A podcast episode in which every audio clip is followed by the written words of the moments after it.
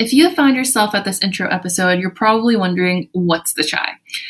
My name is Eleanor Haroon, and I am a marital and family therapist based here in Beverly Hills, California. And I'm here to tell you exactly what the chai is. In twenty twenty and twenty twenty-one, the world went through a shared experience known as the covid nineteen pandemic. It's interesting because a lot of us had a shared experience of loss, adaptation, isolation, financial hardships, financial uncertainty, and in some ways, it brought us all together. And it brought a lot of creativity out from a lot of people. I know in the beginning of the pandemic, there was the whole make the banana bread. I know I myself tried to make at least seven. I know a lot of people managed to find time for their health and well-being, while others kind of deteriorated in the isolation, whether it was away from family, whether it was away from friends, whether it was just being in their own presence. But we all went through it somewhere or another. Interestingly enough, when I was trying to find my own sort of entertainment or just wanting to have some sort of creative outlet, this podcast was one of them.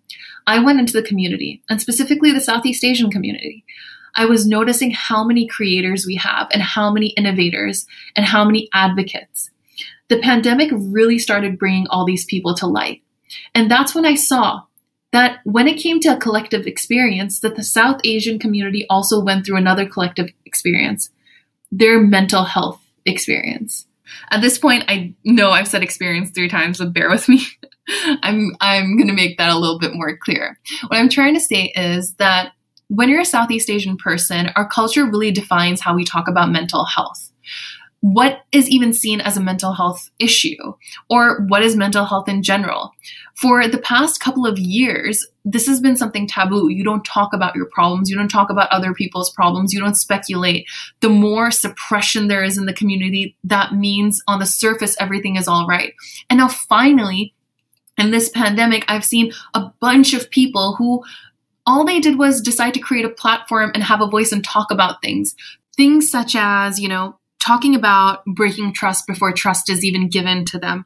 The facade for freedom always that, hey, when I'm in my house, I have to present this specific way and I have to be home two days in a row in order to be granted one day to go out with friends. These interesting calculations. At the same time, assimilation, especially when you're an immigrant. So if you're immigrating from any Southeast Asian country, and this applies to everyone, and then you come to a Western country or anywhere else, assimilating your ethnic identity with um, your immigrant identity and what that looks like.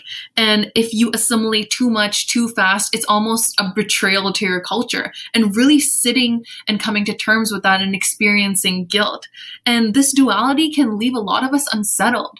And I do want to highlight that I'm not saying that this pandemic was the first time that this conversation was brought to light, but I think for me as a mental health clinician and being in the field, it was the first time I got to sit down and really see how long these conversations had already been happening, and they were starting to gain more traction. More resonance has been happening. Millions of people are relating to one another. And within the videos that I've been watching, whether it's on TikTok, Instagram, I'm listening to podcasts by creators, these amazing meme accounts that I've found that are by South Asian creators, you know, it's not just one group of people being like, yeah, I relate to one, uh, you and whatnot, but it's also a lot of other communities that are minorities coming together and be like, hey, I'm Latina and I resonate with that. Hey, I'm African American and I resonate with that. I'm from the Caribbean and that's definitely what we go through. And what's so amazing is watching people with not any formal training when it came to mental health being able to already expand on the conversation. And I think that is brilliant. With that said, What's the Chai is a podcast from your friendly neighborhood therapist, creating a space to expand on the dialogue with some of the best and brightest as Stacey's have to offer, while also taking this opportunity to break the mental health stigma and helping the community heal. So until our next episode, grab yourself a cup of chai and I'll see you then.